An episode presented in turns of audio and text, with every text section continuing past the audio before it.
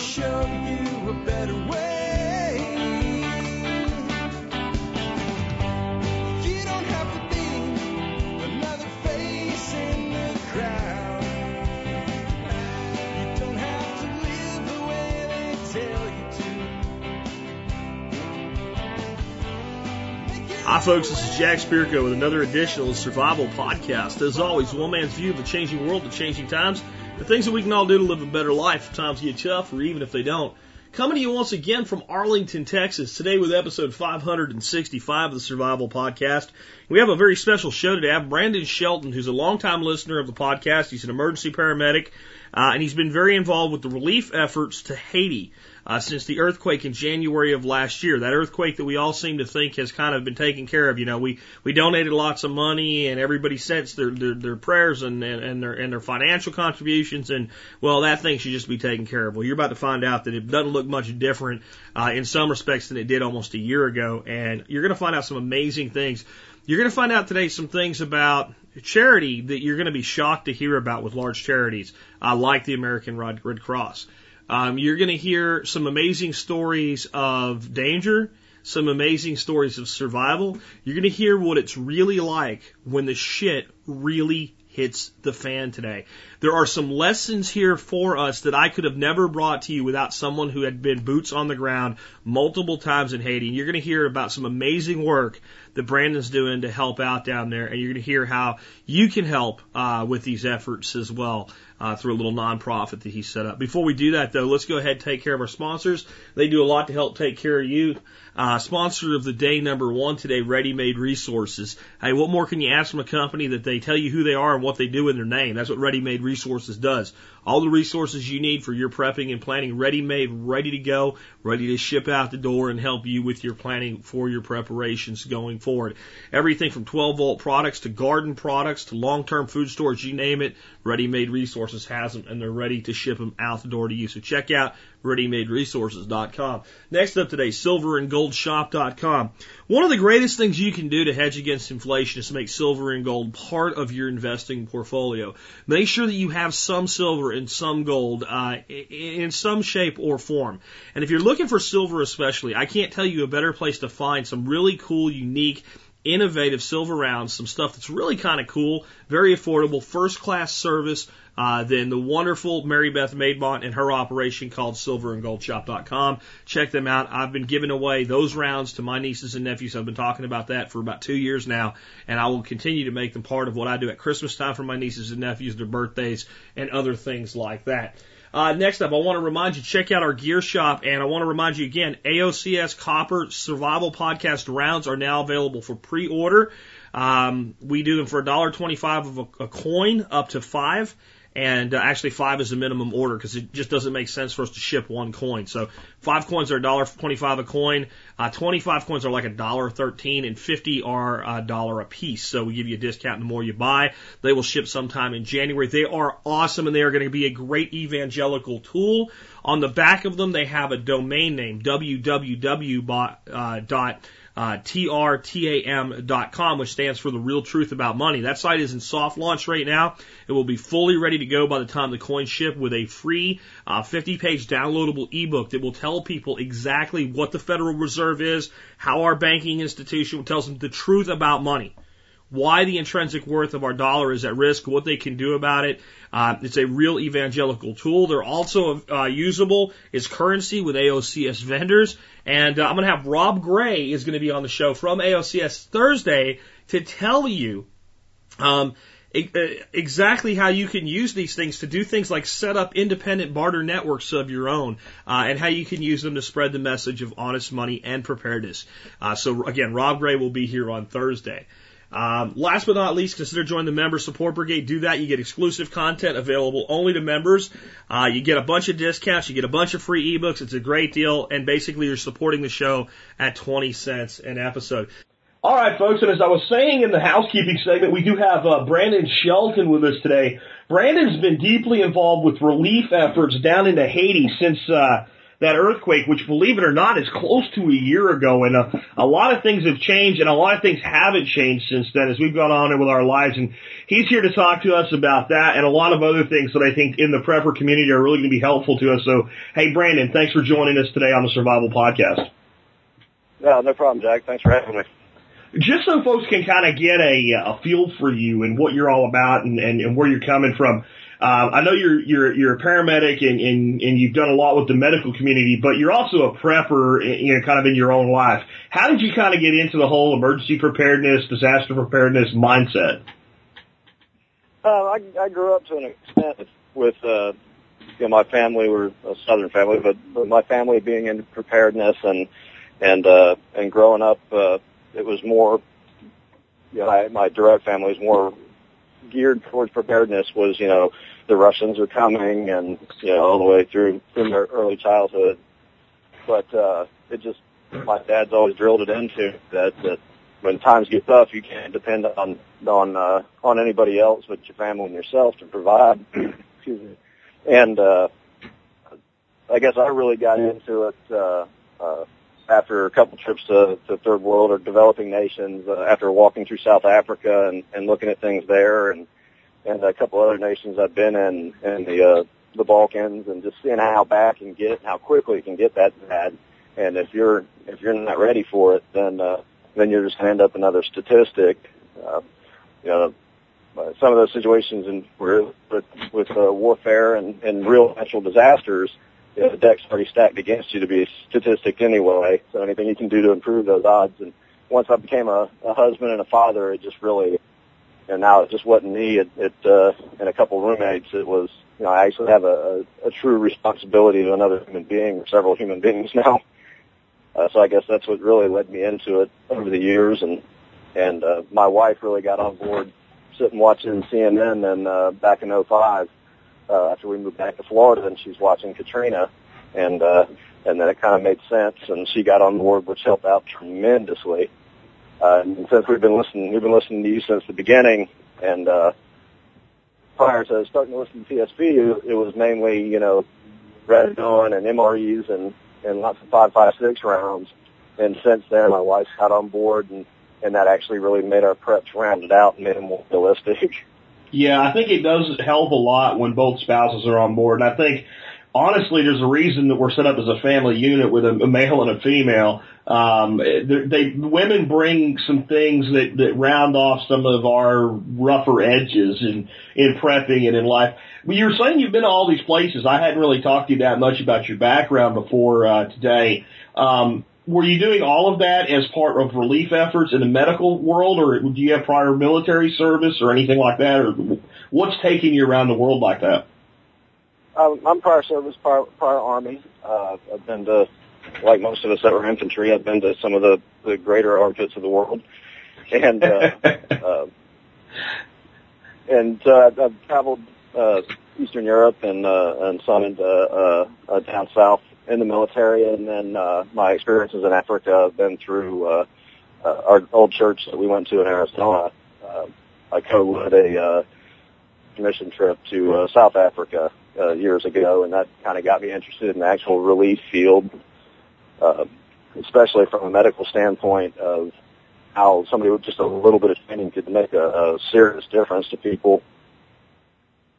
Yeah, I got you. Um, so how'd you how'd you get into the medical field? You're you're 11 bullet catcher in the army, then you were 11 Bravo, and uh, and, and you come out and you end up as a paramedic. How'd that happen?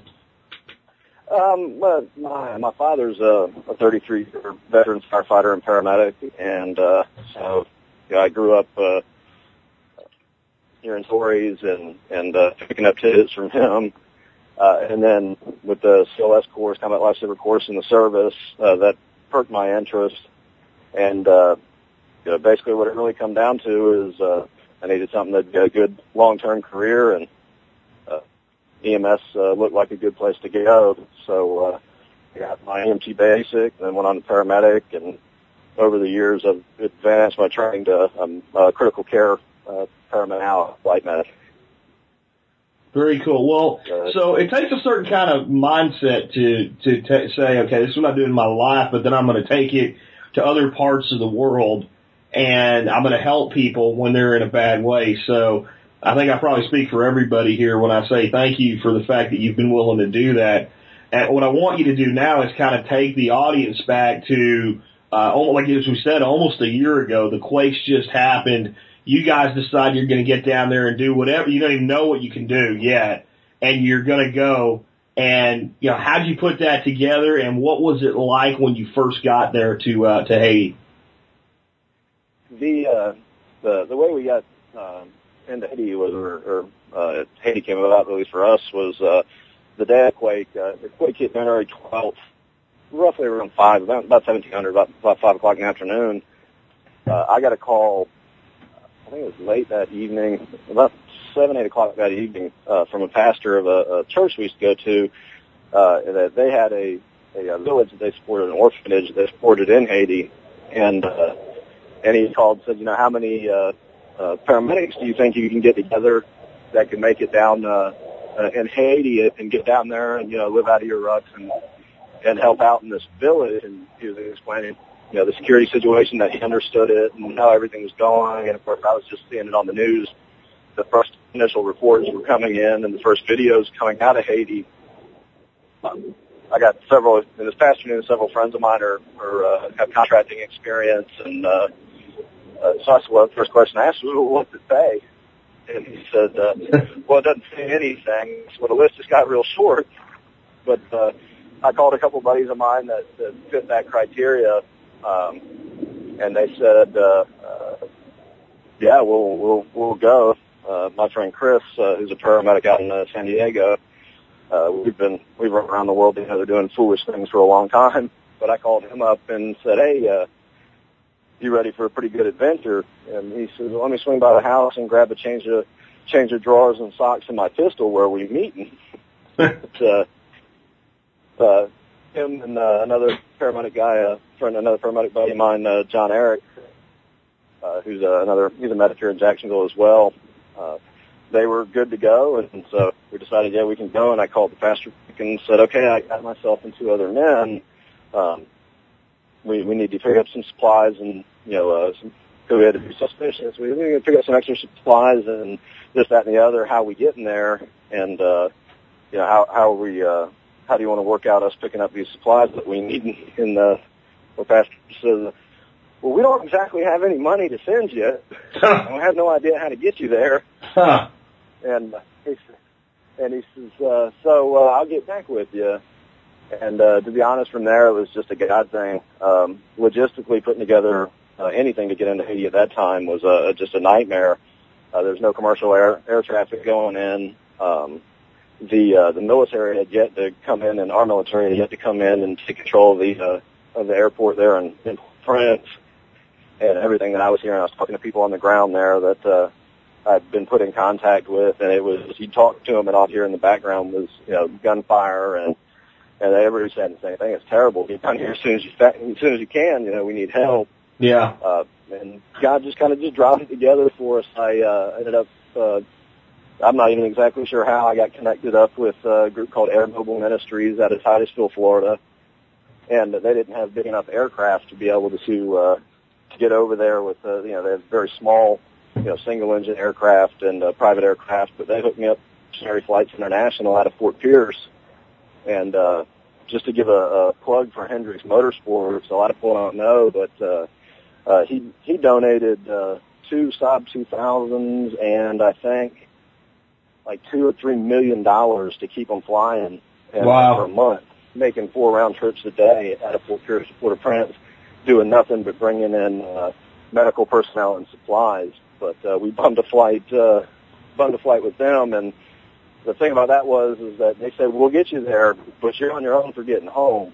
Uh, it was kind of they were and out. Uh, they fly in medical personnel, fly out patients going back to the states, and uh, uh, U.S. citizens that were you know living in Haiti as as missionaries or uh, working for other NGOs fly them back out. But uh, you, their advice was when you're ready to leave, just kind of show up at the tarmac and start asking people if you can bum a ride. But uh, so we knew we could get in, and we knew eventually we'd get out. And worst comes to worst, it's not that right far of a a ride over to the Dominican, only eight nine hours to get into the Dominican Republic and uh, and fly out from there because the Dominican was completely unaffected by the quake. Sure. But we got in and and uh, uh, got on the ground there in Haiti and collected our gear. And there's no customs, no uh, no immigration, nothing like that. Uh, they collected everybody's passports. Uh, actually, people that were working before MFI and and they said, well, when are you planning on leaving? And you told them when they're planning on leaving. And they just added a couple of dates to your stay, and you got your entry and exit visa at the same time. Got you. Got you. So uh, uh, we had made contact or had our contact that was going to come pick us up there at the airport and give us a ride back to the village, uh, which is in Bon Repos, which is about seven miles uh, uh, outside of the airport within Port-au-Prince. Uh, and looking at it from the air, you know, you can see all the destroyed buildings and all you see. I wish I had photographs from the air because all you see in the streets is just tens of thousands of people just everywhere, just in the streets of Port-au-Prince. Um, and the first thing I noticed once you got away from the aircraft, uh, uh, and you took a breath, all you could smell was just death. Because uh, this was uh, quake post, I can't remember, several days uh, after the quake. But uh, that's what the Port-au-Prince, from what I've understood, prior to the quake, has never been a uh, a very fragrant city. But uh, this was just what, exactly what it smelled like. It just smelled like death. Uh, and everywhere you went, uh, within the city, if you didn't have uh, a shemagh or some paper robe or something under your nose, and then you weren't going to be a whole lot of good to anybody because you'd just be sick. So yeah, I want people to kind of understand um, what this was really like because I think that we have a tendency to feel that we're somehow insulated here in America, and what this was really about was a whole lot of people killed really fast, and what infrastructure there was for support dissolving overnight, not being able to be replaced.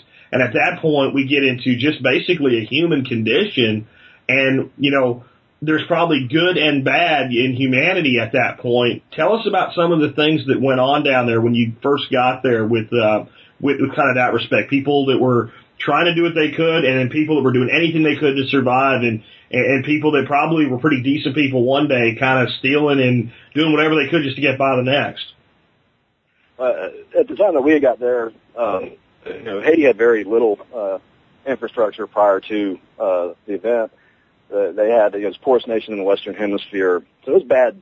You know, it was bad five minutes before the earthquake, and it was exponentially. It was, I mean, just hell on earth after the quake. Uh, you know, you talk about a, a city. Uh, I think uh, I can't remember how many people lived in Port-au-Prince at that time. I, I think the population of the country, I want to say, it was like seven million. Uh, the quake happened within 24 hours. Uh, the estimates are between 230 and 250,000 people died. Uh, 65% of all the buildings in Port-au-Prince were uh, either destroyed or too dangerous to enter. Uh, there, there's never been any true municipal water or anything like that, but what, what, uh, what water was available on a daily basis was gone. The, uh, uh, people that did have wells that their water was safe for drinking for the native Haitians, of course, you know, you or I, we couldn't drink it without getting sick, but they could. I don't know if something with the aquifer shifted or, or what exactly caused it, but all the wells became contaminated um, with uh, bacterial and, and uh, viral and chemical contaminants. It's probably runoff from the you know the damage from the quake and how many people are laying around dead. It's probably runoff that that, that caused that. Wow. Yeah, that it's you know when we rolled in, we're rolling through the uh, the city as we got there. You know, you, you approach the gates and then you had the airport secured, and that's the only thing that was keeping all the Haitians because they could see aid coming in. And the big problem with all that aid coming in, there's just nobody there coordinating getting out. Um, the the corruption uh, of of the Haitian government is beyond description. Anybody that's been involved in any developing nation understands the corruption, but anybody that's been Haiti can tell you it's it's on. They take it to another level. They, uh, uh, you know, you, you'd have uh, the first few flights that were coming in. You'd have a, a quote customs official get on and say, oh, there's a, a fifteen hundred dollar takeoff and landing fee, uh, seven hundred fifty bucks to land, seven hundred fifty bucks to take off. It's due payable now in U.S. dollars uh, and uh, cash. And if you don't want to pay it, you can't get off the aircraft and you free fuel and you can't take off. And that was what it was like before our military got in there and took over the airfield and, and put sure. a stop to it.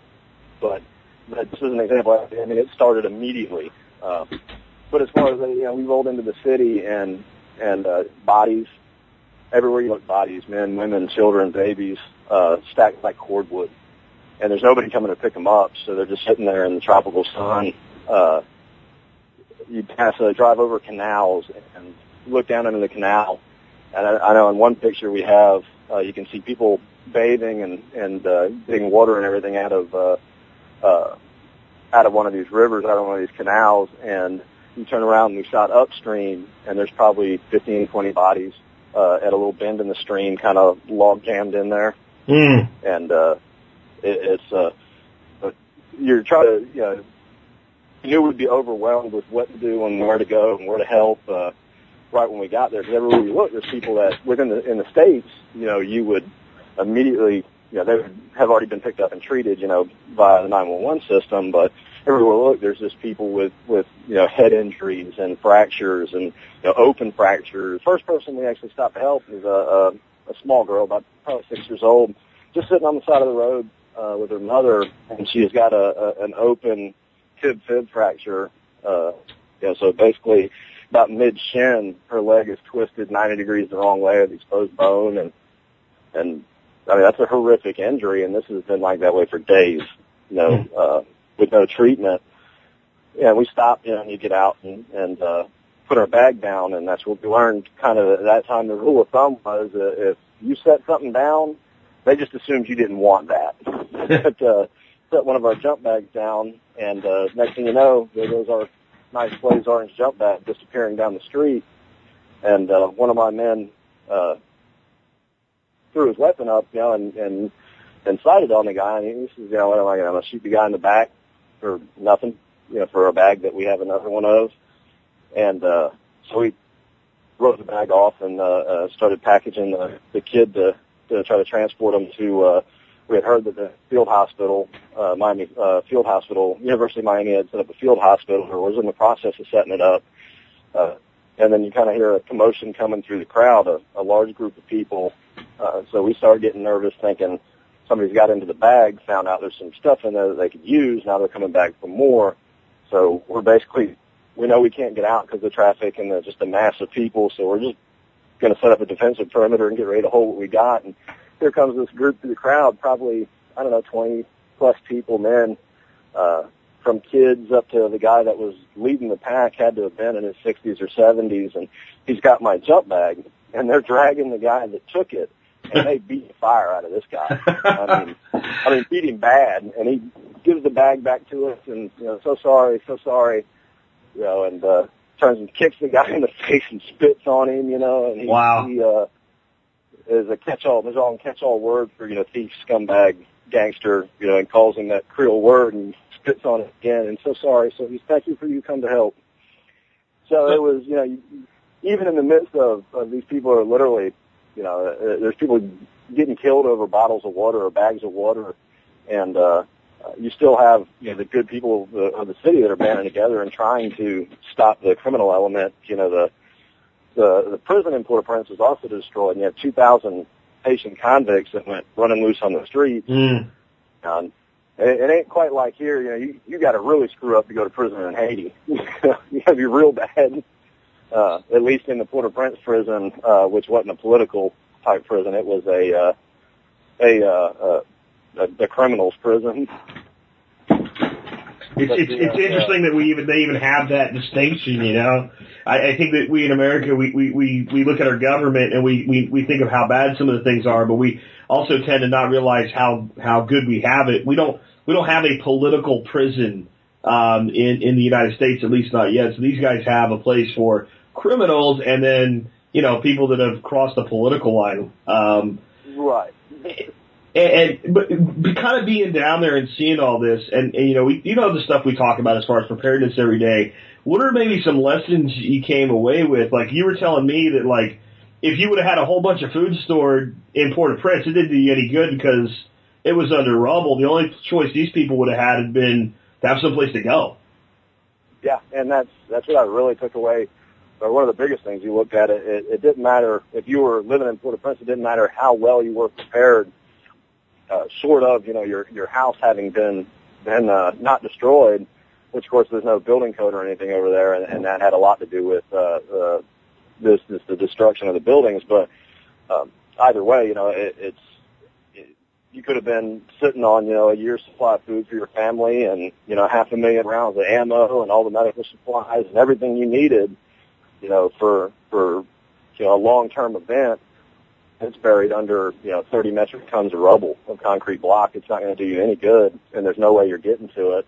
And even if you could get to it, you couldn't, you wouldn't survive that, uh, you know, you got two million people that are now homeless and hungry and, and thirsty, uh, and you got something, you, you're not holding off that many people, you know, no matter how much we all want to think that, you know, we could, we could ruck up and, and, uh, go to guns and, and, and hold our own. It's just, it's just no way.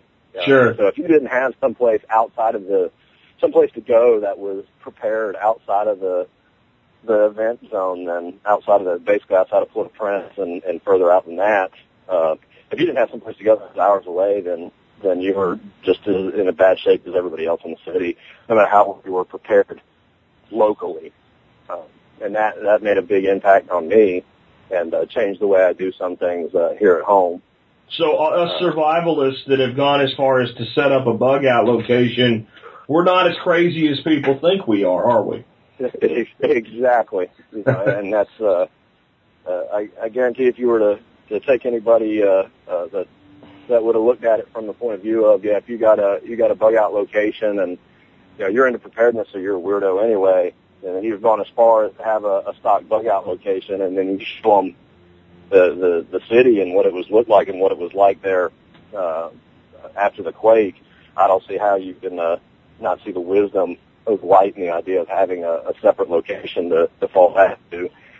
Uh, because like I said, it didn't matter even if you you kept all your preps and your your structure would have survived, you wouldn't have survived the first night, you know, or the first Sure. night, the first hungry night, I should say. And and that was the other thing. After the sun went down, it was a different world. It was scary during the day, but after the sundown, that's all you heard was just gunfire. We have a couple of videos we shot. Uh, uh, we slept on a on a roof in the village of a of a small uh, single story building that the, the all the everybody everybody in Haiti lives in, or at least in Port-au-Prince, they live in a compound. You know, you have ten foot you know, bottle top glass bottle top walls and and uh, large you know big steel gates. Well, all those for the most part were down. At least in the village, they were all down. And uh, to try to secure it as best we could, uh, and obviously nobody wanted to sleep inside after the quake. Uh, so we set up on a rooftop because we checked on the building and didn't like what we what we saw with the, the structural integrity of the building. So we decided to sleep on the roof because uh, everything's block construction. You have a solid, you know, basically the only thing with any real amount of rebar in it is the rooftop. Mm.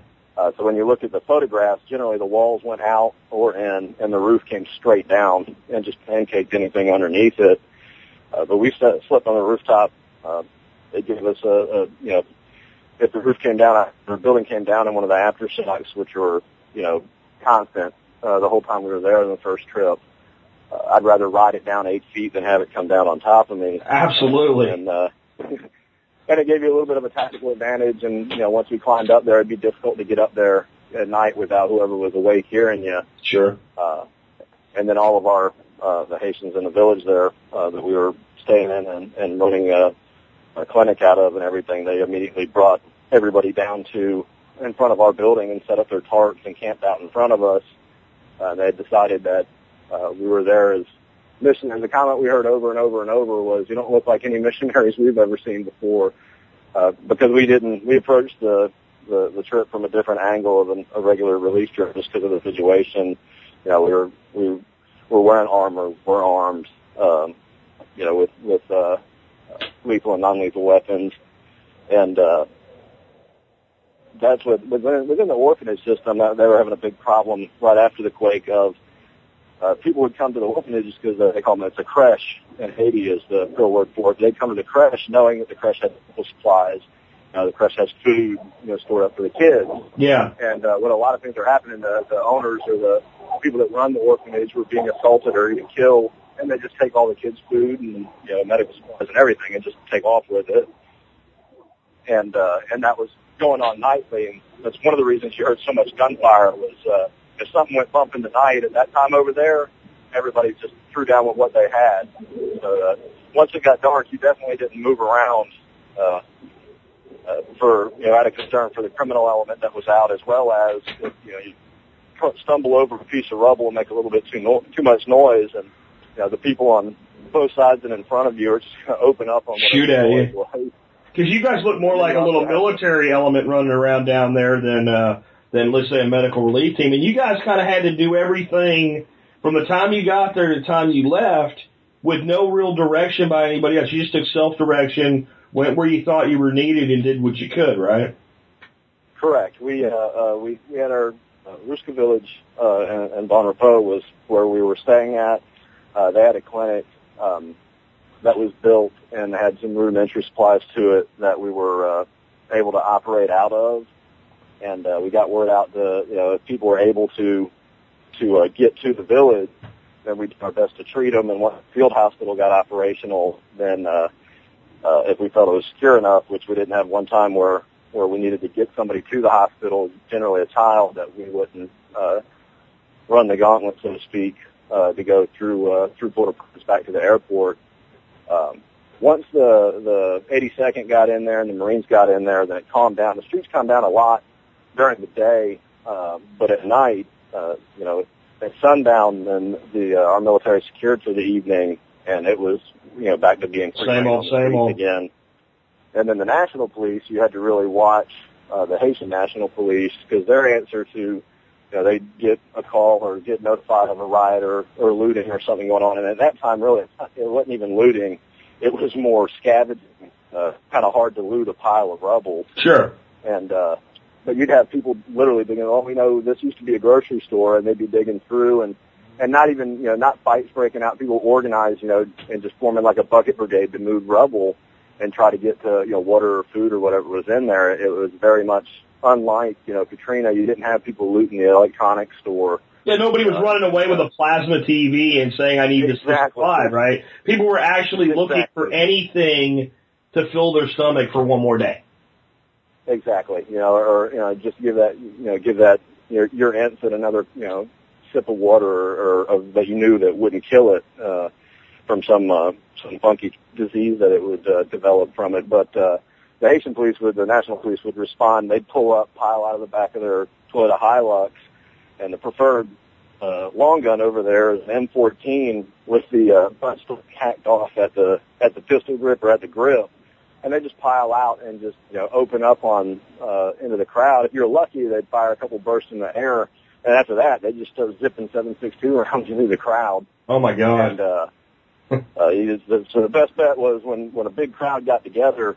Uh, your best bet was to be outside of that. I, Get away from the it. middle of it anyway, but uh, because when they show up, uh, it's uh, uh, there's going to be gunfire, and then there's of course obviously the the, the conflicts would break out between the citizens, and that I mean, no matter how no matter how um, benevolent you're trying to be, and whether police or not, you're out there not harming anybody. Somebody starts shooting at you. Your natural reaction is well, you're going to shoot back. You're at a self defense. exactly. Uh, so now you've got all out war going on. Uh, I, I want to kind of shift gears a little bit forward in time here because I know a lot of people right now, probably like I was thinking up until we started talking about this, are thinking, well, Haiti, that was last year, and I gave some money to Red Cross and uh, did some relief stuff now, and it's it, we, we did that now. It's taken care of. Um, that's not the case. It doesn't really look much different today than it did when you walked into it in kind of a ground zero mode, uh, does it? I'm sure there's more, there's more people trying to help, but the place itself is really still pretty bad. Yeah, there there's a lot more order in the chaos now, but uh, we were last over in uh, May of this year. Um, our organization we took uh, uh, a group of uh, 17 nurses and doctors uh, from uh, Arizona, from Phoenix, Arizona, from a church uh, in the Sun Valley Community Church, and we took them them over, and uh, it, it's it hadn't changed a whole lot. I mean, other than the streets are cleared, there's not bodies uh, everywhere uh, from the quake. Of course, I'm also talking to people on the ground now, and it's, uh, they're back to dig mass graves from the cholera epidemic, but we'll- talk about that shortly. But the, as far as infrastructure, it hasn't changed uh, since we were there in, in January, as opposed to you know our last trip in May. Um, there is still no there's no constant power. within the city. It's it's intermittent. Um, the fuel has you know, fuel is stabilized. You can get you can get gas and diesel fairly regularly now. Um, you can uh, you can also uh, uh, find bottled water uh, within the grocery stores if they're if they had been supplied. But you know the average yearly income for, for your Haitian prior to the quake was like twelve hundred bucks a year, and uh, unemployment I think is at eighty percent. You still have two million people living in tents. Mm. Uh, know, and, and And everything that goes along with that, right? As far as disposal of, of Exactly. sewage and or lack of disposal of garbage.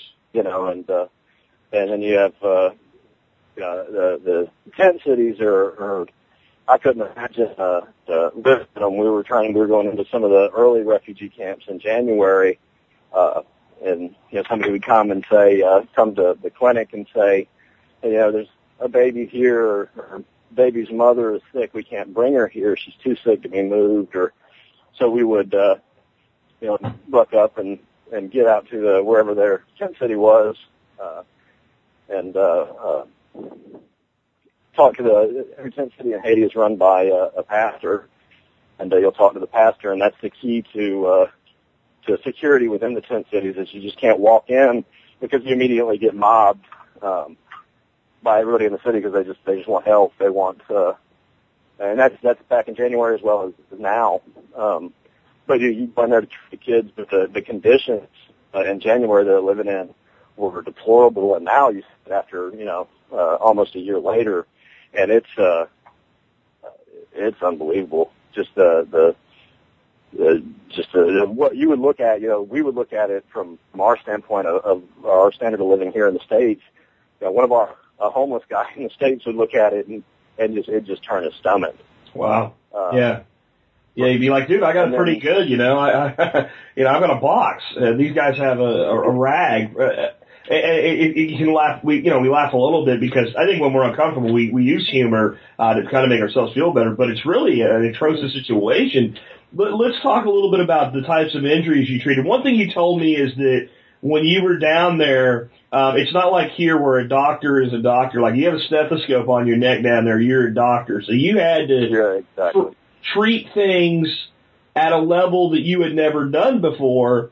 And because there was no one to hand a person off to, it was either what you could do or nothing. And talk first about maybe the, the, the major acute type of injuries when you first got there. And then as you've been going back, maybe some of the things that, uh, like the diseases and, and you said like one of the biggest problems is diarrhea. And, and you know, anybody can treat that if you know what to do. So kind of help people for, form their head around what's going on down there. At the same time, think about what they can do to be as medically prepared as possible for their own needs. Well, the, the initially when we were down, the, the injuries you would see were, were just what you would expect from from the type of event, the uh, the mechanism of injury that you you that caused it. You know, the, was all crush injuries. Uh, you know, eight, eight, sixteen pound blocks. You know, whole, and a whole wall of it coming down and landing on people, and you know, uh, you know, legs smashed. You know, legs, extremities smashed completely flat. You know, closed head injuries, open head injuries. Um, uh, just a, a, a lot of internal bleeding that, that there's just nothing we can do. Um, there's, like you just said, there's you know, here in the states. Uh, all I got to do when I pick you up in my rescue is I need to stabilize you uh, as best I can with what I got, and I need to get you to tertiary care to a, to an ER where they have a team of physicians. If you need surgery, we can get you. They can get you to surgery. If you know whatever you're you need outside of, of my scope of practice or whatever medication you need outside of the, you know, 60 or so I have on my rig, they can take care of. But when we got there, it was, uh, uh, a lot different for, for us as paramedics. It was, uh, uh, there was no, there was no place to, place to take them. Um, you, you did what you could, what you got, and you improvised as best you could. And, uh, uh, and beyond that, you know, you, you, uh, said a prayer with them and, and in for the cases that's, you know, you look at somebody and it was just, uh, it was a triage situation. You had to look at them and go, no matter what I do with what I got, this patient is going to die. So I've got to pick somebody that I can actually do Yeah. something for. And exactly. it's And a hard call to make, I'm sure. decision. Oh yeah, and especially you know you got kids and you're looking at them going, you know, this would be nothing if there's a trauma center five minutes away. This would be nothing if I could get on the phone and call for an ATU. you know, and get a and get a helicopter to come get you. But uh, unfortunately, this is you know it's going to kill you, and and I have to make that decision, and we have to make that decision to uh, to go on to the next person that we can treat. And it, it's just a, a mass casualty incident. We all train for it within fire and police, EMS. And, but you never think you're going to be in one, and when you are in one uh, in the states, it's just so much different uh, because everybody's there. You know, it, it's it, you're looking at it, even if it was a city event. You know, uh, uh, you know, like 9/11, where you just have thousands and thousands of casualties, where you still can, you have mutual aid, you can get, you know, the circle of care just starts spreading further and further out. There, Sure. there's a train line of, but but there there was nobody, and and if you had a question or things that we weren't used to dealing with, because it wasn't just stabilize, get them to the hospital, and hospital figures out, okay, well, what's wrong with them other than these injuries, and you know what what else what can be done for them. It, it there was none of that getting them to the hospital, and now if I have a question, I can pick up the radio and uh, and have one of the you know the nation's best physicians on the other end of it tell me you know okay well let's try this or have you thought about this or are you seeing this or you know uh, there was no uh, online medical control. There's nobody to call. That's why you know when University of Miami uh, when Children's opened their field hospital back at the airport yeah and that was a godsend literally a godsend because now we had some place we could take people and they had surgical capability. You know, they had orthopedic surgeons, vascular surgeons, cardiologists. You know, they had everything at a hospital, and uh, uh, they immediately opened their doors, and five minutes later, were completely overwhelmed. You know, Yeah. because everybody that was out in the city, all the rescue workers, you know, uh, that was working out there, uh, we all heard about the hospital around the same time. So, you know, everybody's, you know, falls out going there to take their patients in, and and uh, and immediately overwhelmed that facility. Uh, but they're they're still there today. University of Miami uh, uh, an outstanding facility. They're operating there, and they've been there since uh, uh, shortly after the quake, and they've made a commitment to stay there. And, and I can't tell you how many thousands of lives, tens of thousands of lives that that uh, that hospital saved. I know several that we brought there that wouldn't have made it. Um, and the only thing you can look back at, you sit down at night and you go, you know, and you, you kind of kind of count coup and say, okay, we did this, we did this, and and Yeah. an after action report. We'd sit on the roof and scarf an MRE and talk about what we did today and what we need to do tomorrow and what we could do different. I always came back to the same thing as, you know, damn, I wish that hospital was here three days ago. Yeah. Yeah, I can imagine. But, uh, now that things have kind of moved forward, right, and and people have um, kind of gotten past the acute. I mean, you had the acute injury, you're either walking around with a limp, no leg, or dead at this point. If it was an acute injury, it's, over at this point. But there's still a lot of people sick and dying there. What is the aftermath? Because I've often said a lot of times, if you don't get whacked in the acute event, the aftermath is what you got to look out for, from riots to disease. What is affecting people? uh, right now the worst down there? What do they most need to get through it? Uh, right now, what, what uh, anybody that's that's uh, followed Haiti on, which very rarely is it in in the mainstream news anymore. Uh, you know, if you watched even after the quake, you know, it's all you saw for what a week or so, and then Sure. Brittany colored or changed her hair color or something, and you know, our media has the attention span of a gnat, so so they uh, uh, they shifted gears. But uh, uh, right now, um, the, the the cholera epidemic that's going on uh, the last official count that I looked, it was over 2,000 dead, you know, tens of thousands uh, infected, and those are official numbers, so they're not even realistic. Uh, cholera is, is uh, uh, you know, it's it's a it's a simple disease process to treat, and, and uh, you literally poop yourself to death. You know, you you you get a it's a it's a bacterial infection of the gut, and uh, and once it takes hold, you know, it can kill you uh, in a day. It can kill a child in hours. Um, it can kill an adult, especially a, a, an undernourished, uh, you know, and poor health in general person that's living in a refugee camp. It can kill them.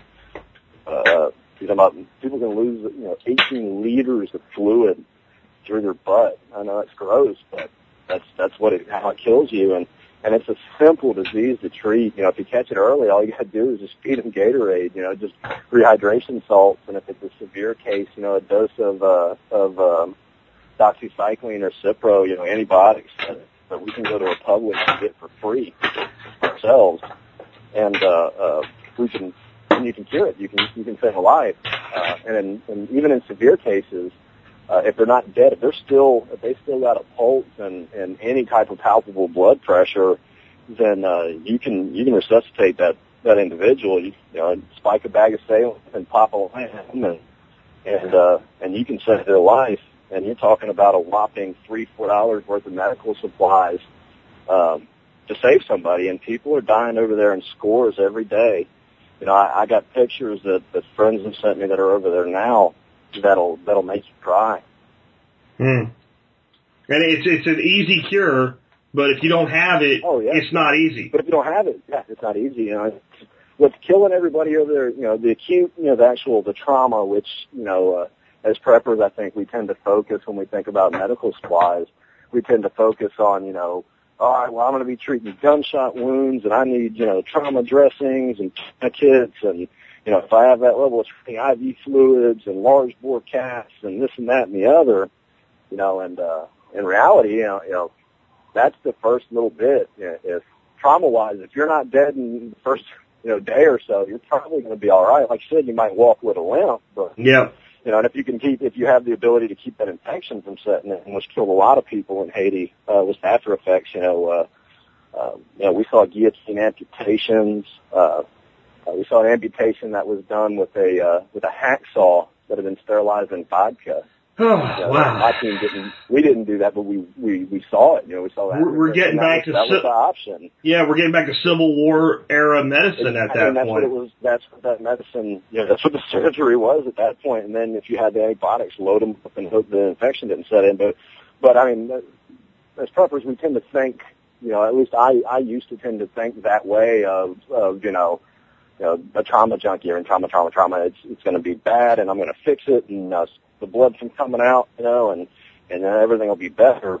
But but what's killing everybody, you know, after the initial disaster, after the initial you know, wave of deaths that's killing everybody is your, your diarrheal diseases. You know, your, your people are dying of, of just dirty waters was killing them. You know, amoebic dysentery and, and now cholera and, uh, uh, and just general illnesses that normally wasn't a big deal and it's just wiping them out wholesale, man. It's, uh, you know, it's medieval. It really is. I understand And, what uh, you're saying too about the people with the big elaborate kits. I was talking to you yesterday and I told you about this buddy of mine that bought like a field surgical hospital kit for like 500 bucks. And I said to him, what are you going to do with that? He's not an EMT. He's not a paramedic. He's not, in fact, I, I didn't tell you this yesterday. This guy failed high school biology. I know because I had a class with him. Um, so I don't know what he thinks he's going to do with it, but there are things that even that guy, and he's a little bit eccentric, could do to deal with these things. So what, I mean, it sounds like Oh, one thing you need to have on hand as a way to purify and filter water is being imperative. But what are some other things that you, you know, that we as preppers should focus on outside of, you know, the blowout kit and stuff like that, getting past that trauma and dealing with aftermath? the the you know the uh, like you just said, like I've heard you say countless times, water's life, and if you don't have it, you're a dead man. And uh, that's that's number one, and I think that should be number one in anybody's aid bag.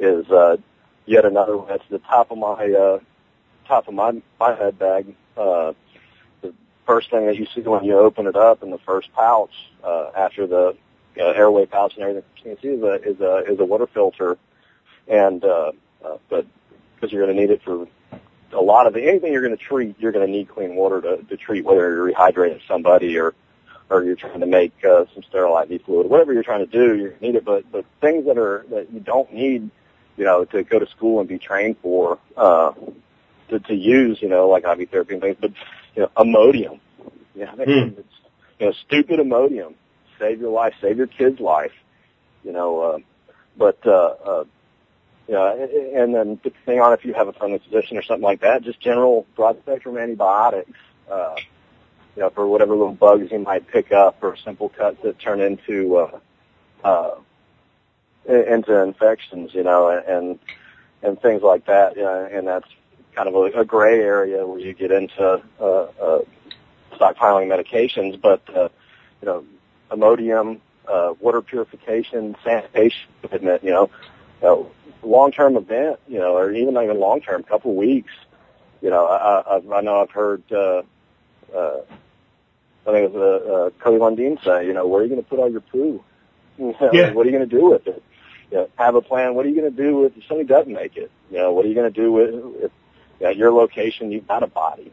You know, and Yeah. It's morbid to think of, but we got to think about these things 'cause you know, sanitation and water purification, those are going to present, prevent a lot of uh, the illnesses that that'll make clean house in a in a true long term disaster.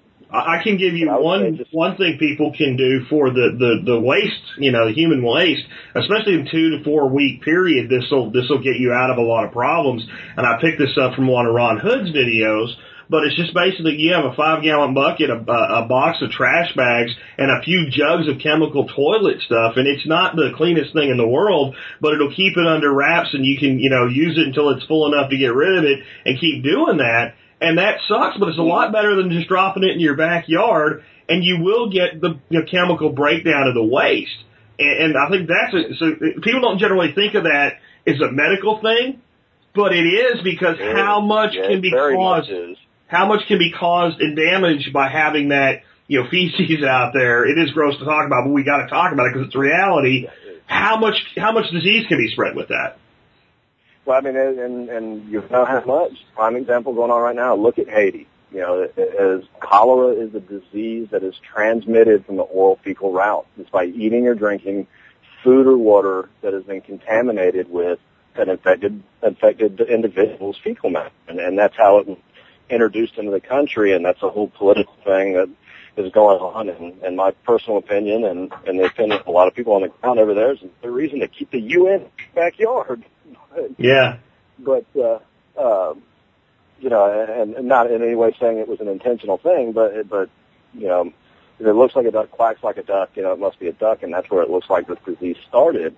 And it was just from, and where did it start from? It started from lack of good sanitation, and that's why it exploded throughout the country because there is no good sanitation.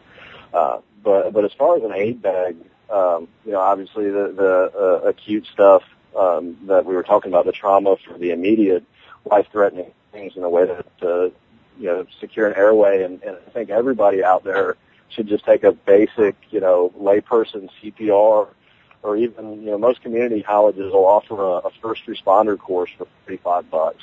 You know, it's a, a one night a week, maybe for a few. Uh, you know, three hours a night, uh, one day, once a week for a few weeks, and uh, and you come out of that with a with a real good handle on you know airway control and uh, you know how to stop hemorrhage. You know, you come out of it with the big killers, and you also get a good idea of you know just hydration and things that you need long term to to keep you and your and your uh, loved ones alive. Uh, but uh, real quick, I just want to plug one of your sponsors. I, I forgot to mention this, but when our first trip, when we were just talking about water, uh, I remembered it. Uh, Jeff, the Berkey guy, uh, he came through for us in a big way on this first trip, and we actually used uh, the sport bottles um, uh, exclusively for our water purification down there, and we were drinking some funky stuff wow. coming through those bottles, and uh, and nobody got ill. When ill, we didn't. You know, So, so they're battle there pr- home. They're battle proven now, and they're not real expensive, folks. So those are a, Not a good all. uh, good item. And I didn't know Jeff did that. I'm going to personally tell him thank you next time I uh, Yeah, I talk to him. He's giving away a system this month, so I'll be talking to him. Yeah, I'm he- glad you let me know that. ends up with or whoever ends up with it is uh, is a blessed individual because is uh, the big systems the company has is a base camp filter and and the and the bottles we use as an individual level. But uh, and Jeff's a great guy and and uh, you know uh, nobody can go wrong by going through uh, through him for any of their filtration needs. He uh, you know, went as far as to ship stuff overnight air to us before we'd even talked about, you know, payment or anything else, just to get Wow. it to us so we could it could get here by our jump off time. But uh uh anyways, a, a quick plug for him. He's a great guy and and and, and puts out a great product and distributes a great product that had my life on uh, more than once. Let me ask you a question uh, as a medical professional here about dehydration, uh, and I'm not not necessarily talking about it from from uh, a diarrhea episode, but from it, it could be. I'm sure you even saw some of it down there where people just don't have enough water to drink, and it's hot as blazes, and they end up dehydrated. I've had that happen to my wife twice because she's a dumb ass sometimes and just doesn't drink enough water, and people will get so nauseated from that that they can't you can't get them to drink. And that's like the at that point, it's the only thing that'll fix it. Now you, if I'm dehydrated laying out and you've got your kit, you're going to just start pumping fluids into me with an IV. I don't have the training Right. to do that. So other than you know get them cool and, and and things like that, what can you? Is there anything that you can add to your kit to help that person as a Uh, layperson? any type of any type of, of uh, you know, once you get to that point where you know you, you've progressed into the the you know from uh, you know heat exhaustion into the heat stroke where you're just so dehydrated that you know you're throwing up and you can't keep anything down. You know you're uh, if you can't get medical care, you're you're in danger of dying um, and, and rapidly and, and in a horrible way uh, any type of, of anti-nausea medication uh, that you can get uh, uh, over the counter, um, and, and again for informational purposes, uh, not not uh, medical advice, but you can give uh, uh, PR oral medications. Um, uh, you can give the PR per rectum uh, Mm-hmm. and, and have them affect you the same way. If you can just get somebody to the point where they can take uh, and start intaking fluids, you know, oral fluids. Um, but but other than uh, other than trying to put in some some type of anti uh, antiemetic or anti nausea medicine, uh, Is there anything in particular you would recommend that people that's keep? what I was about to say. I, I hate to I hate to say, but I can't remember. I, I know Dramamine uh, is a motion sickness medication, but it does have an antiemetic property. Mm-hmm. Um, my wife would really be the one to ask because she's a self-trained herbalist about the uh, natural, uh, you know, herbs or, or supplements or something that you could take to, uh, uh, you know, ginger uh, or, or or even peppermint or something like that to, to try to, to quell the nausea Mhm. just enough to be able to get some intake, you know, some fluid intake. Um, Because I've seen people in that state, and once you get them to where they can even put 16 ounces of water into themselves, everything changes. They start to come back to life almost instantly. Yeah, it's it's those you know dehydration is one of those one of those ah moments in in anybody's uh, whether you're a medical professional or or, or a layperson, and, and when you see it work and you see dehydration work, and you see somebody that that you're looking at them going, they don't look good, Yeah. and, and you're scared to you know, and like you said, once you can get them, just get you know a, a few ounces in them, and and it'll just shut down the body's response that it's having, uh, its negative response it's having, and then they can start intaking fluids. I mean, day difference. It's uh, yeah, it's like anybody that's seen a diabetic, uh, you know, that's hypoglycemic, and they get a little bit of sugar in them, you know, and it's you know Dr. Jekyll and Mr. Hyde that just turn completely around. Yeah, it's like flipping a switch. On training, It real really quick. is. Uh, on training, real quick. You, uh, you, you are a paramedic, but you started out as an EMT. What, uh, my understanding of it, and I've never taken any of the courses, so I don't know, but my understanding of the EMT training is it's not that expensive to do, and it's not that, di- there's time commitment, you gotta learn a lot of stuff, but it's not that difficult to get through, that it, it is something that a lot of people could go take the training, afford to do it, and not necessarily be looking for a career and still go that far. Would you see a lot of value to, to that, or does, am, I properly Oh, I would. informed there, or? yeah, uh, yeah, it's exactly right. Tremendous, tremendous value at it. Um, uh, depending on your state, you know, different states have requirements, um, and different schools have different requirements. Some schools require you take the first responder before you can take EMT. And in all honesty, a lot of the things that you learn, 90% of what you learn as EMT, you learn in your first responder course. And then in EMT, it comes into, uh, uh, you're going to come into, uh, things that you won't learn in first responders. You're not going to learn any type of assisting with medication delivery, like, uh, know, an EMT can help a patient administer, self-administer an EpiPen, and, and you know, and uh, when you go through the school, you know, your instructor has the help in quotation marks because it's a prescribed medication. They can assist or help a patient with their asthma inhaler, their or their Combivent inhaler. Uh, you know, they can administer oxygen, uh, you know, high, high flow oxygen. Uh, but uh, uh, the first responder course is the least is the base level, entry level of any medical training, and it's not uh, there's no certification or uh, some states recognize or having a first responder test, but the uh, in certification, the majority of them are uh, or start out at EMT basic. But you know anybody out there that that uh, uh, is interested in doing it, and I would highly recommend it. Like I said, it's not really expensive. It doesn't take a lot of time and uh, and there's no reason you don't have to once you go through the class and you can just say I'm not looking for a career. I don't care about having an actual license or, or certification. You just don't take the national test or your state test.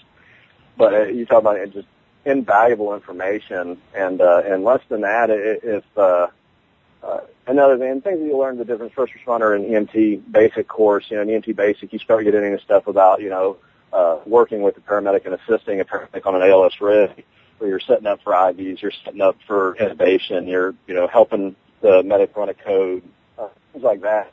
That uh, um, you know, depending on on on the situation and the personnel around you, you may or may not ever need, but just a, a a wealth of knowledge can be gained in any first responder or an EMT course, and it's and it's not one of those things where you know you learn it and file it away and and you never need it. I can almost guarantee anybody throughout their life, if they take one of the classes, sometime in your life you will use some of that information, whether it's a, a life saving event or it's a you know a you know a, a simple sprained ankle. At, some point in time, you know you, you'll use it. Um, I think library wise, I think in everybody's library there's just a couple books and in our survival bookshelves we have. Um, there is the doctor. Uh, I can't remember the author right now. I have to go uh, look at it. Uh, it's a wonderful book. It it, it is uh, some of it's written uh, more towards uh, uh, people with basic medical knowledge, but you can pick that book up with no medical knowledge, and, and it'll help you diagnose uh, specific illnesses and and life threats and help you treat them. Uh, and it'll teach you and show you ways to get equipment and things that you can substitute for, uh, you know, over-the-counter things that can be used in place of uh, uh, prescription things or different medications. Uh, uh, ditch medicine is a, a pretty good one. Um, but uh, some, like we were talking about things that you should have. Uh, I think every one of us in our preps and our aid bag, we should have a simple OB kit. You know, uh, uh, the uh, that's something you can buy on you know any medical supply house. There's nothing in there that's that's uh, controlled. You know, is under the sale of a physician only, order of physician only. It's you know sterile gloves and drapes and umbilical cord clamps and you know all of us, especially all of us men and even us in the EMS field. You know, we hear you hear the words "get the OB kit," you know, and it's difficult to get off the seat because now you're stuck to it. Yeah. You know, it, that's Yeah. that's one of the big pucker ones because nobody wants to pull a baby out. But you, if you end up in a situation where the kid's coming, the kid's coming, he ain't wait. toys, exactly. And there's, I think there's some creative ways to get some training. Uh, my buddy Bryan at ITS said he wanted to learn how to do IVs in case you were ever in a situation where I shouldn't do it, but if I don't do it, this person's going to die. Uh, Right. heat exhaust, heat stroke is like one of the things you're talking about like that. So what he ended up doing to avoid having to do all of this long, because he didn't want to do this as a profession, but he just wanted the skill set, he took an emergency veterinary medicine, um, uh, like an emergency, uh, you know, for pets response. Right. right. So of course you can learn how to do an IV with a dog and you don't have to have any kind of special training or certification to be allowed to learn that way. And then the process, as long as you know what you're supposed to be doing, is very similar. So for some people, it's like we hope we don't, ever have to use this stuff. You do it every day. But if we do have to, we want the knowledge. So there are creative ways to get the knowledge. Um, I also want, we're getting close to the end here, so I want to talk about, you have set up a nonprofit to help your group get aid to Haiti. You want to tell folks about that and kind of its name and where the name came from? Because I think it's pretty cool what y'all did. De- definitely. Uh, it's um, um, our organization's called Bella Medical Ministries. Um, uh, we're formed, you know, three Knuckle Dragon paramedics, uh, and uh, and we decided uh, that uh, while we were in Haiti, we were talking about it, and, and we were just like, wow, you know, you know, you're able to help people down here with just the, the smallest amount of of uh, of skill set and, and equipment, and uh, and like I was saying, you're talking about four dollars worth of stuff, and you're saving babies' lives with it, and uh, and something that, like you just said, that you could take a vet class and learn how to how to do um, to an extent. But we formed an organization uh, after we came back from the states, or technically our first trip. Um, the namesake uh, Bella was the first child that we treated uh, in the village uh, in Bon Repos in Uska Village. Um, we just got in, dumped our gear and everything, and kind of went to the clinic to see what we we uh, had to work with, and uh, we're unpacking our equipment and and uh, supplies. And uh, one of the, the girls, American girls that was there, uh, she came in and she said, "We got a little girl that's really sick. Can you take a look at her?" So we're like, "Yeah, sure," you know. And we think, you know, really sick. Okay, well, let's go look. And the three of us, you know, compiling into the room and uh, and and looking at her stopped us in our tracks. Uh, I've never seen a child so sick. It's so dehydrated. Uh, you know, as it's uh, words don't even describe. You know, it, it was way worse than those old late night Sally Struthers feed the children commercial. I mean, she was bad. and uh, the first thing that that uh, I, that we thought, I looked at her, and, and uh, my buddy Chris looked at, you know, he took down and, and uh, started checking by, and he says, uh, "This this little girl's gonna die." And I said, "You know," and we checked her out, and I said, "Yeah, I know, and let's see what we can do." And uh, uh, she uh, she had uh, it turned out she had a GI bleed. Uh, she also had immediate dysentery.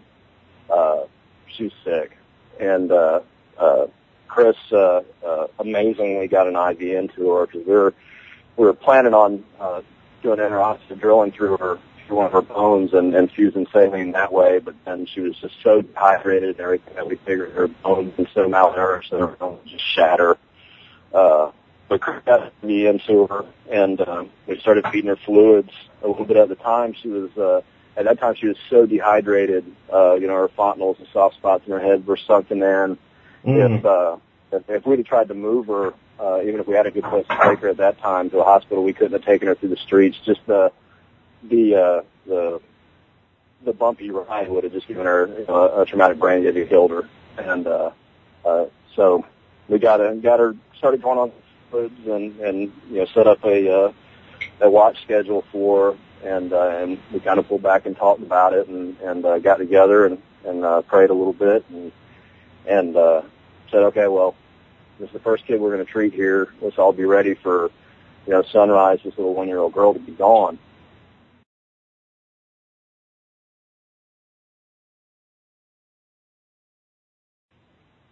excuse me. Anyway, uh, so we were ready for her to not make it the night, and uh, and we sat with her through the night and and uh, you know dripping fluids into her, and she got better and and better, and her eyes started opening, and and uh, we kept her down and uh, uh, and uh, on a drip for about 36 hours. Because uh, you can't just, that's the other thing about IV fluids, you can't just flood somebody with fluids and, and consider them fixed because you will kill them, especially pediatrics, uh, kids. Uh, anyway, uh, she got better to the point where where we thought we could move her, and uh, turns out she she was an orphan and she had been adopted by a family here in the states, but uh, all the paperwork and everything on the the American side was taken care of. The Haitian side, uh, all the paperwork in the uh, Ministry of the Interior um, was gone. You know, Mm. the whole building. I got a picture of the building. Not only did it collapse, but then it burned. So uh, there was very little chance of her getting out of the uh, of the country, and there's no hospital to take her to. Uh, children in UM wouldn't set the airfield yet. Uh, so it was one of those things where if she couldn't get to the states, which was basically impossible for for her to be able to get brought back to the United States, if she couldn't get to the states, um, uh, then she's going to die. And there's nothing we could do for it because we couldn't we couldn't stop her diarrhea, we couldn't stop her vomiting, we couldn't stop her uh, her internal bleeding, and we knew it. Uh, but uh, you know, God moved mountains, and uh, and He's in the miracle business. And next thing you know, uh, some papers showed up. Uh, uh, needing uh, physician authorization for uh, for the child to be transferred on a humanitarian visa to back to America for medical care. So you know we're at Haiti. We're doctors, so we obliged the U.S. paperwork uh, where the X's were, and and it got back to the embassy. And uh, uh, about 24 hours after that, uh, she was at uh, University of Miami Children's uh, Hospital in Miami, and uh, in the arms of her adoptive uh, mother and father. Wow. Wow. And that's what's, folks, I want to, one thing I want kind of uh, Brandon to finish up with here is, Brandon, I want people to understand why they should help small organizations like yours. I think sometimes people feel like, well, if I go with like the Salvation Army or something, then I know it's going to help because they're big and they're out. Tell people how much money went to the Red Cross for Haiti and tell people what you've seen out of the American Red Cross in Haiti. The uh, from from my understanding, right after the disaster, you could text message, you know, and donate ten bucks. But uh, the number that I've heard over and over is about two billion dollars uh, went to the Red Cross uh, directly after the the disaster. Other than uh, here and there, you'll see tarps in the tent cities that you know were were uh, given out by the Red Cross. And my travels throughout Port-au-Prince and other areas of Haiti, and, and a lot of relief workers continue the same thing. I ain't seen one red one Red Cross representative. Um, as far as I, I've seen, they are not overly active in Haiti. That two billion dollars, that money that was donated uh, to Haiti, Well, that money, you know, while when you donated it, you donated it to Haiti because that was what the acute disaster was. That's not what they collected. They solicited the donations for the Red Cross, so it goes to all kind of other things. The Red Cross is a great organization. You know, they've been around for a long time, but they are a huge organization. They have a lot of overhead, they have administrative costs, they have operations in just about every nation of the world. Um, I look at it like this: if you were to take that same two billion dollars, which is about two thousand million you were to take 2,000 small organizations, bust Haiti into 2,000 grid squares, give each one of them a grid square a million bucks, and say make it nice, make it self-sustainable, and make it, you know, so it can be a, a, a viable, you know, part of the society. Uh, you could turn the country around real fast. Um, uh, you, I think you could rebuild the entire island for two. I don't. I don't think the GNP of Haiti uh, is two billion dollars. I mean, it's it's, it's not, insane. It's not. it, it's not. It's uh, the amount of money that's been donated, and a lot of it gets back into the corruption and everything of the, yeah. of the government. And but it, so I just because I know you won't do this for yourself, so I want to do this for you to to to, to kind of sway people to do something for your nonprofit here, folks. Two billion dollars goes to the American Red Cross, and we get some tarps. These guys put together things literally on a shoestring and go down there and help, and they bring a little girl back to her adopted parents from the verge of death. Now, I, like I said, I know you won't put it that way because you don't want to hard sell it, and I normally won't either, but in this case I will. So, folks, if you're looking for someone to help out this month, uh, it would mean a lot to me if you could if you could go and just a few bucks. You'd be amazed what these guys could do with it. So, uh, I think were toward the end there. I just wanted to kind of leave it to you now. What do you want people to take away from this from a standpoint of one, helping out, two, what it means to them in their own lives, uh, and, and three, from a preparedness standpoint? Um, I think one with, with, uh, and I appreciate what you just said, Jack. Uh, um, yeah, it, it's with us. If anybody is is wanting to to help out, you know, it's it's a tax deductible donation, and uh, you know, it, it's, uh, you know, it, it's our, it's our baby. It's, it's, uh, my wife and I and, and my friends. And of course we have board of directors and accountability, but, but, uh, you know, my personal, uh, word and guarantee is, is every cent of every dollar goes to, uh, the people of Haiti. It doesn't go to uh, some other NGO. It doesn't go to, to finance us uh, staying in a resort. Uh, you know, on the uh, on the West Coast or or anything like that. Uh, uh, it, it doesn't cost a lot to put together a team to go over over to uh, to help out. Um, you know, our first trip, our budget for for everything that we went over with included buying you know food and equipment and everything, and airfare or the the small cost it was for us to fly with MFI uh, was less than three thousand dollars. And subsequent and trips since then have been less than that. Um, it's uh, uh, you can make a big difference a little bit. Uh, and and from a standpoint of what you know, it, it, for all of us, it was a life changing experience, and all of us had been in in uh, developing nations before. We'd all been in you know uh, nations that were under you know constant state of war, whether external or civil, and uh, we've all been in disaster zones but I've never seen anything so bad. You couldn't you couldn't do to those people in that city what that earthquake did. You know, with a fleet of B-52s, you, you know, you just couldn't do it. it wow. Uh, it's uh, uh, you know destruction on a scale that is almost unimaginable, and suffering and and uh, and death on a scale that's almost unimaginable. Uh, but uh, uh you know, the, the, it's like you said, it, it, it's it was almost a year ago and not a lot's changed, um, and that's unfortunate. And there's pockets, of course, that has changed tremendously, and uh, and there is rebuilding going on. But you go to the areas that things are rebuilt, and they're they're trying to get back to functioning, and they have clean water, and they have a clinic to go to and bring their families to, and uh, uh, people are starting to, you know, you have you have uh, businesses that are created and uh, and work that's being uh, distributed. Uh, uh, doing something other than just sitting around the tent city all day, you know, uh, uh, wishing you had a job to go to, even if it was, you know, slinging muck somewhere.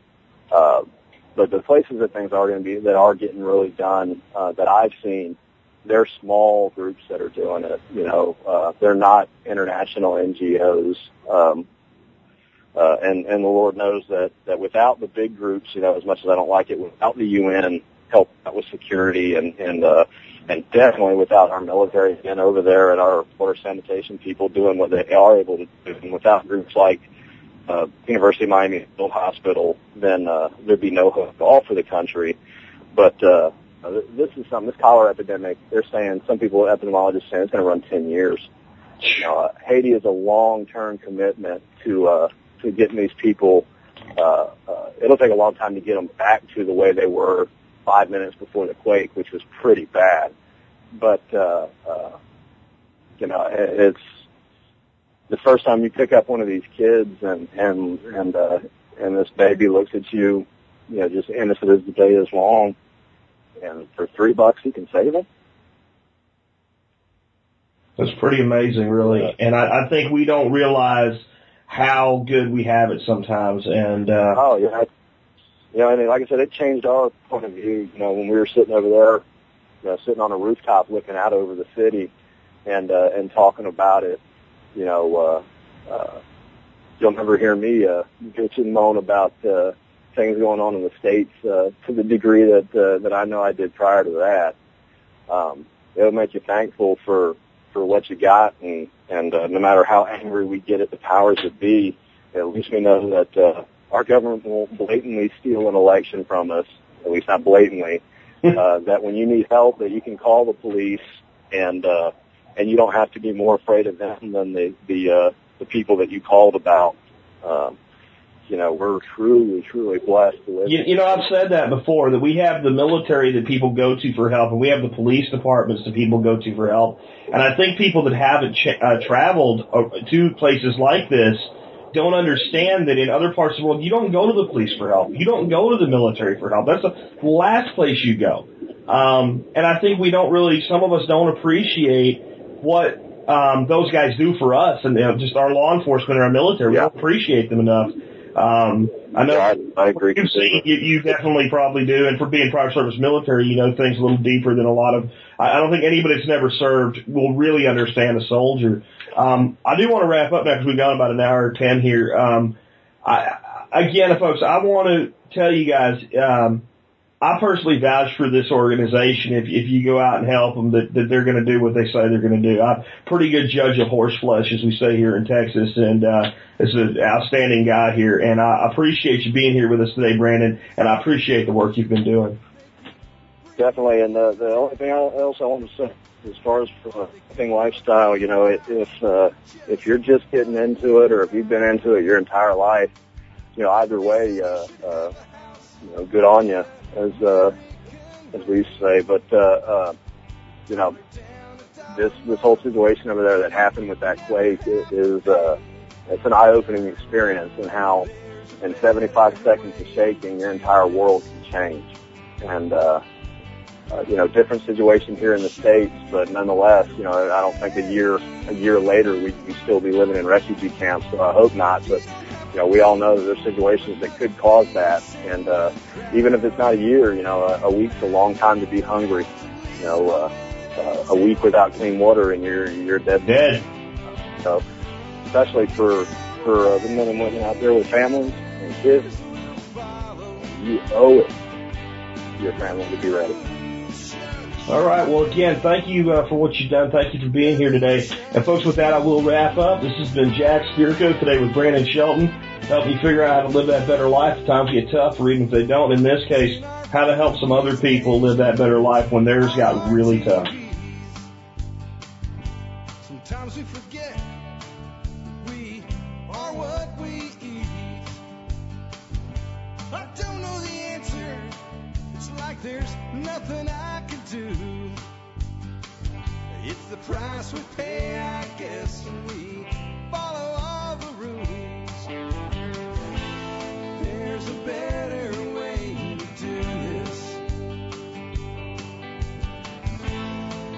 Show you a better way.